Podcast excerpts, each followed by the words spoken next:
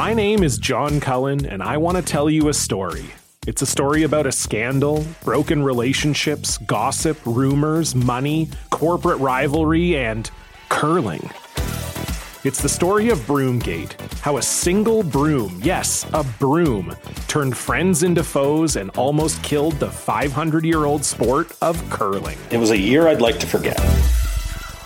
Broomgate, available now. You're listening to a Frequency Podcast Network production. Forgive me if you've heard a story like this before. But for years now, scientists have been sounding an alarm about a global crisis that threatens humanity.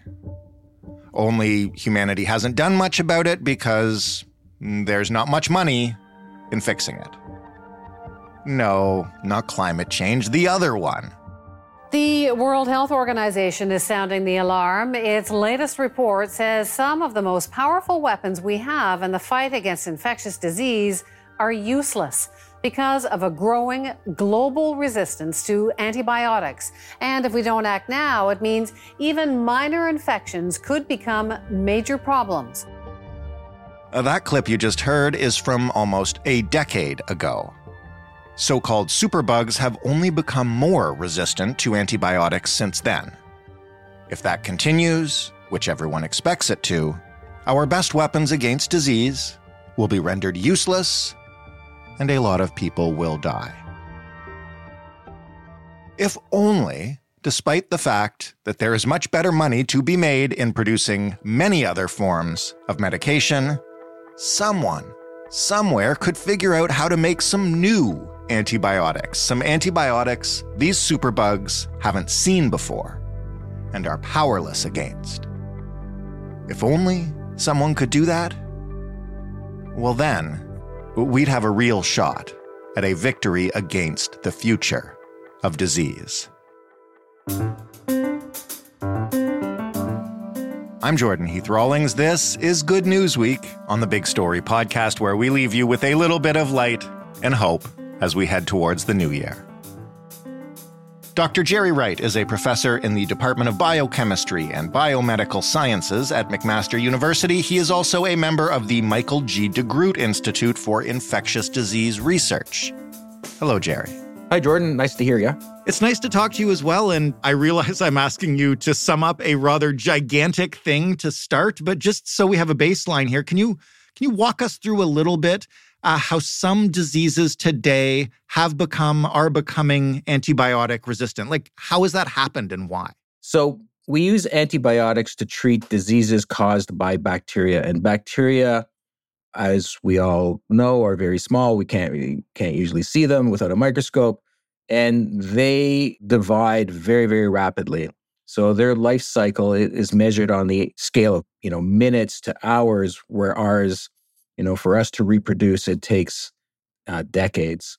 And so they can go through many generations very, very quickly. And every time they go through a generation, they can gather mutations. And the other thing that they do is they actually swap genetic information with their peers uh, quite a bit. So there's a lot of movement of genes in bacterial populations. And when some of those genes confer resistance to the drugs that we use, we start to have the problem of drug resistance or antibiotic resistance.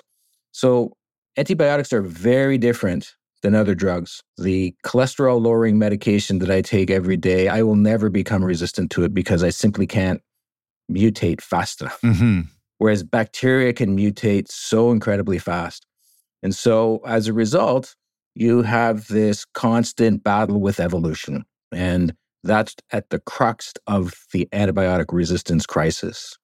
To put it in a way that uh, maybe people would be familiar with, and maybe this is too simple, so please tell me, is this the same way that we are now used to getting updated COVID 19 vaccines because there are new variants of the virus uh, as it adapts in the wild? I know it's not quite the same thing. Antibiotics are not vaccines, but is it fair to say that, you know, that's a basis that people can compare it to? Yeah, it's absolutely the same underlying principle, which is, you know, uh, that Darwin taught us. And it's natural selection. Genes mutate and successful genes are stabilized in populations. And that's how you end up with these situations. How concerned should we be uh, right now about certain bacteria becoming resistant to antibiotics and how quickly uh, they are doing it? Yeah. So the answer to the first part of your question is that is that I'm very concerned, and so I think others should be very concerned as well. And I've been working in this field for about 40 years. It's nice to remember that antibiotics have completely changed the way that we die. Huh. Right. So before the antibiotics were part of what we used uh, to treat disease, most of the diseases that we died from were infections. And we're not used to this in our current modern times, uh, other than the sort of big surprise of COVID, where an infectious disease sort of ruined our lives collectively across the entire globe. We're used to dying of things like heart disease and cancer and and now, you know, neurological diseases of aging and stuff. Whereas throughout the history of, of humans, we died mostly of infection. And when we discovered antibiotics in the 20th century, that changed everything, right? It changed, obviously, dying of bacterial diseases like pneumonia and, you know, other infections that were very common back then. But it also enabled healthcare workers and physicians to do crazy things like do open heart surgery or give you a drug that would suppress your immune system so you could have a new heart or a new set of lungs, or you could undergo cancer chemotherapy and extend your life. So antibiotics really have changed all of the ways that you know we envision healthcare and also the way that we sort of leave the world most of the time. But all of those advances, which happened honestly in a really short period of time, you know, through a few decades in the 20th century, we failed to keep up with it. We failed to deliver new new drugs because of the resistance issue. They're in constant demand. So that's part of the reason why those of us in the field are quite concerned is because we have this sort of constant pressure of resistance because of evolution and in the bacteria again not in us but we also don't have a new supply of drugs because we're relying on the ones that we discovered 50, 60 years ago. And they're increasingly less effective, again, because of resistance. This is where at least we start to get to the good news part of this story. Can you tell me about uh, zoliflodacin? Did I say that right? That's the first question. And second of all, what is it? What does it do? So you did say it right. Zoliflodacin is is really a great good news story in that it's among the first new, like, you know, without getting too technical, chemical classes of antibiotics that we've seen in probably since the 1980s. Mm-hmm. So, you know, remember heavy metal and big hair. Uh, that was the last time we got a new drug. Right. So, um, this antibiotic, zoliflodacin, it has a very different chemical structure. It hits very interesting target within the bacteria, and it really is a, reminder that we can continue to innovate in this area and deliver new drugs if we have you know the will and and honestly at the end of the day the financial means to do so. Why don't we have those things? Or why i'll get back to zoliflodacin in, in a second but you've touched on it a couple of times now. Um, antibiotics have changed life on this planet for humans.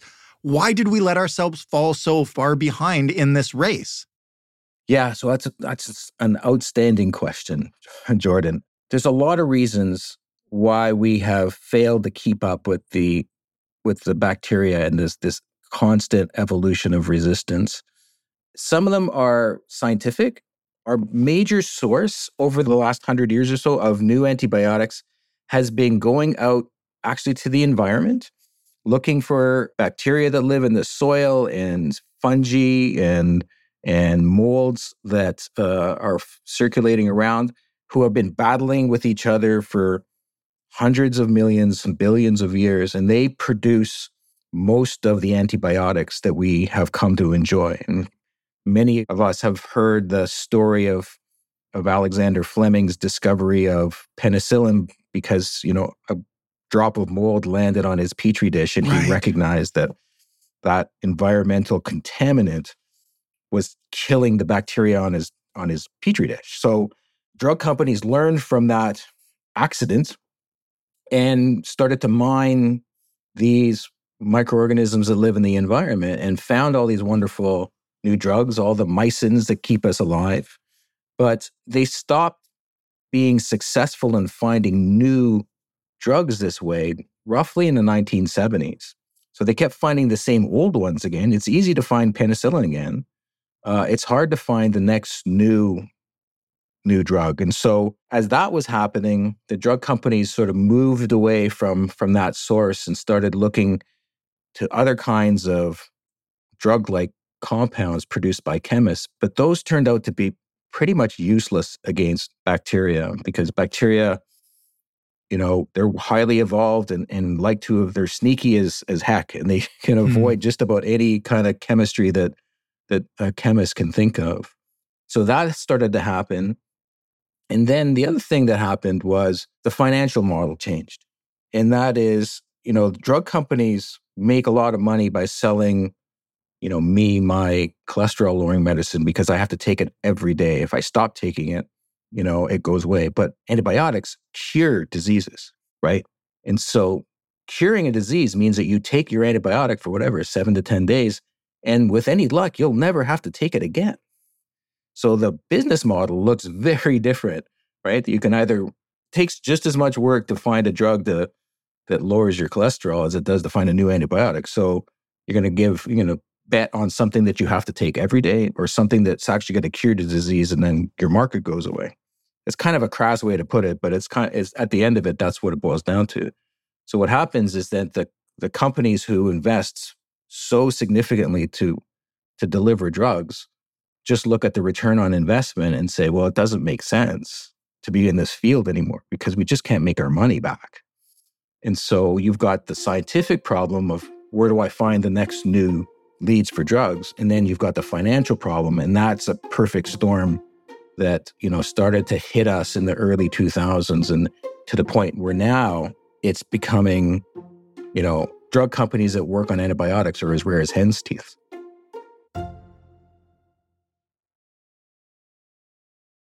So where did uh, come from then, and and how was it put together? Given both factors you just mentioned. So zoliflodacin is a good news story for the chemists. It's a it's a very it's a completely synthetic molecule hmm. that came from chemists working originally at AstraZeneca several years ago.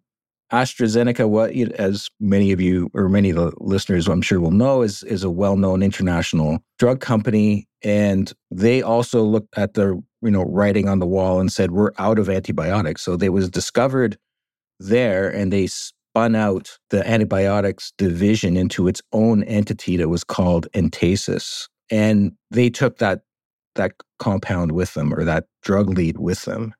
And they continued to work on it to con, you know, to do all the work that's necessary to show that it wasn't toxic, that it show it was effective in animal models of infection and what have you. And then it took a not-for-profit entity called GARD-P, which is an interesting new advance uh, in our field. This kind of organization that's whose goal is not to, to make a profit, but is simply to try and bring new antibiotics. GARD-P stands for Global Antibiotic Research and Development Partnership. Who is it made up of? So it's a it's a really fascinating group. It was formed by the WHO, the World Health Organization, and a group called DNDI. So these are the Drugs for Neglected Diseases Initiative and DNDI is funded by a number of public health oriented philanthropic organization like the Wellcome Trust, uh, like the Bill and Melinda Gates Foundation, and among many others, and including uh, some countries directly.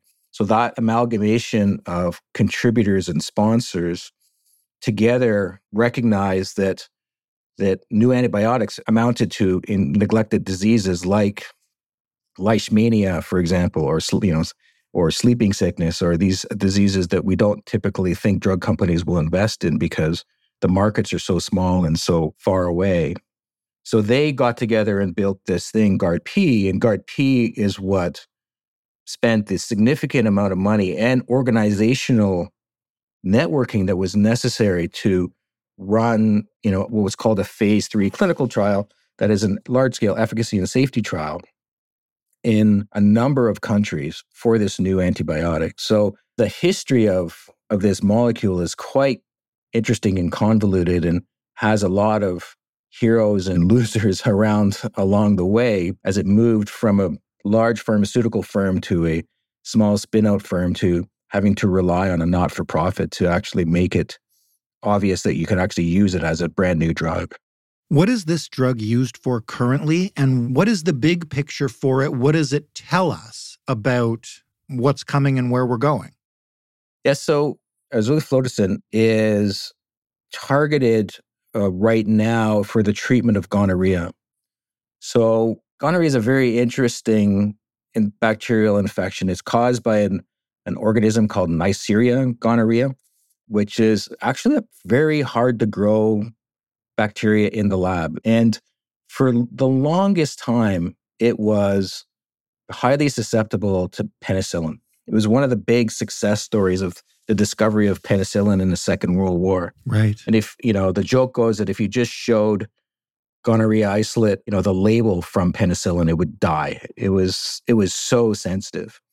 And then in the 1970s, as it was started to get used quite a significant amount, it became resistant to those frontline drugs. And then, then over the last 40 to 50 years, it's become resistant to all the second line drugs that infectious disease uh, clinicians use to treat this infection. And, you know, it's, it's a sexually transmitted disease and a lot of it's got some stigma with it, obviously, but it's quite serious. You know, it can cause uh, infertility, it can cause ectopic preg- pregnancies. Right. It's not just, you know, a giggle in the in the locker room kind of thing anymore. And so what had happened is we created, you know, for colloquially these strains or we selected for by evolution and exposure to antibiotics these strains that we call super gonorrhea that are resistant to all first and second line drugs out there, which meant you can't cure the disease anymore. Hmm. So, eh, drug resistant gonorrhea made all the sort of most wanted lists for all the big agencies out there the WHO, Centers for Disease Control, uh, Health Canada as something that we were really quite concerned ab- about that the fact that we had no drugs available to treat this infection, you know. And again, just to re- remind you, like you would even a, a decade ago, we wouldn't be even worried about this. So along comes this drug, and, and it shows to be highly effective against these super resistant uh, Neisseria gonorrhea strains. And about 100 million people a year across the globe get infected with gonorrhea. And you can imagine the pain and suffering that, that it causes if you can't treat it. So, so this is a big good news story because, you know, we have the first new drug to be able to treat what is becoming an untreatable infection that is quite common across the globe. I had no idea that gonorrhea had become that resistant to drugs and become that serious. I, I heard you mention, you know, it's not just a, I knew it wasn't a giggle in the locker room kind of thing, but had no idea that it was kind of the face of these antibiotic resistant strains. Yeah. And it's one of the drug resistant strains that we worry about a lot because it's community acquired, right? Right. So a lot of the drug resistance problems, the multi drug resistant bacteria, that we face that that you know infectious disease clinicians are are most worried about tend to be contained to hospitals and long-term care facilities where we use a lot of antibiotics in the first place. This is a community dispersed superbug. And, you know, it's nerve wracking to, to have this, you know, uh, uh, spreading across the globe as it has. And because of the stigma associated with it, oftentimes people don't want to go for treatment or they're embarrassed to go. So even when they finally do uh, manage to get to a, a, clinic somewhere and to find out that there's nothing to be able to treat it, you know, it's it's a terrible situation for us to be in in the 21st century. So this new drug is is really outstanding news for us. So it's already a huge win uh, for its efficacy against gonorrhea. Last question is just like in the big picture, how much is it worth to the medical community, to humanity, to know that, you know, with this kind of model and this kind of effort, we can stay ahead of these bacteria.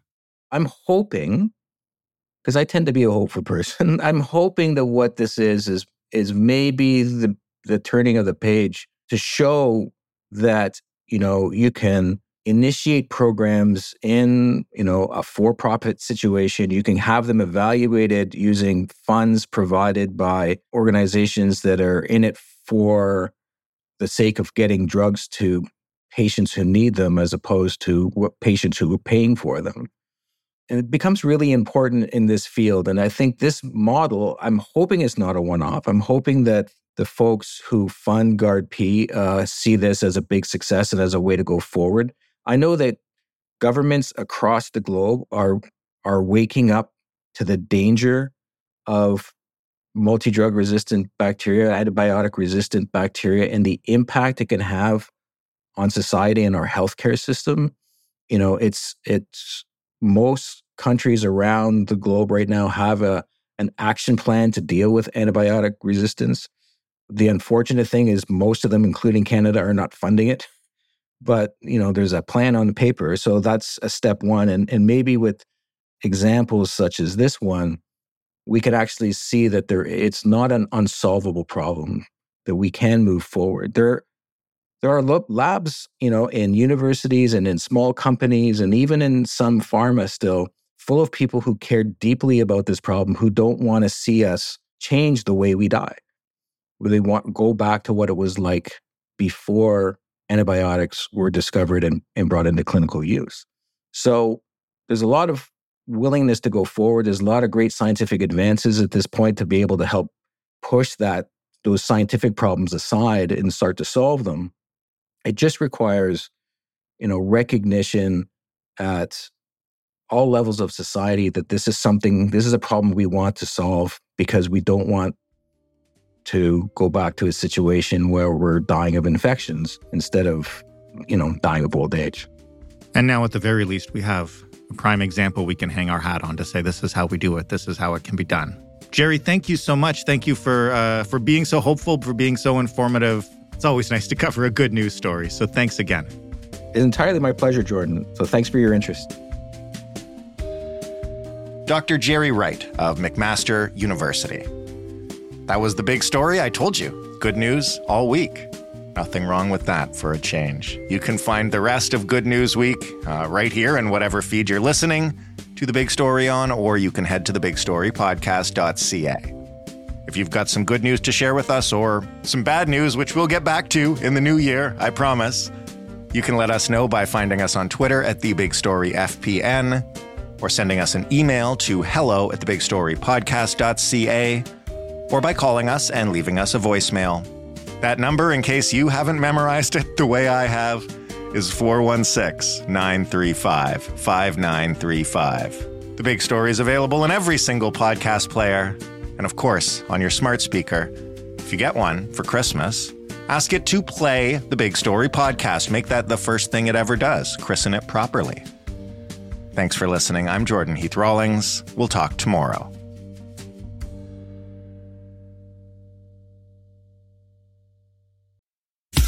My name is John Cullen, and I want to tell you a story.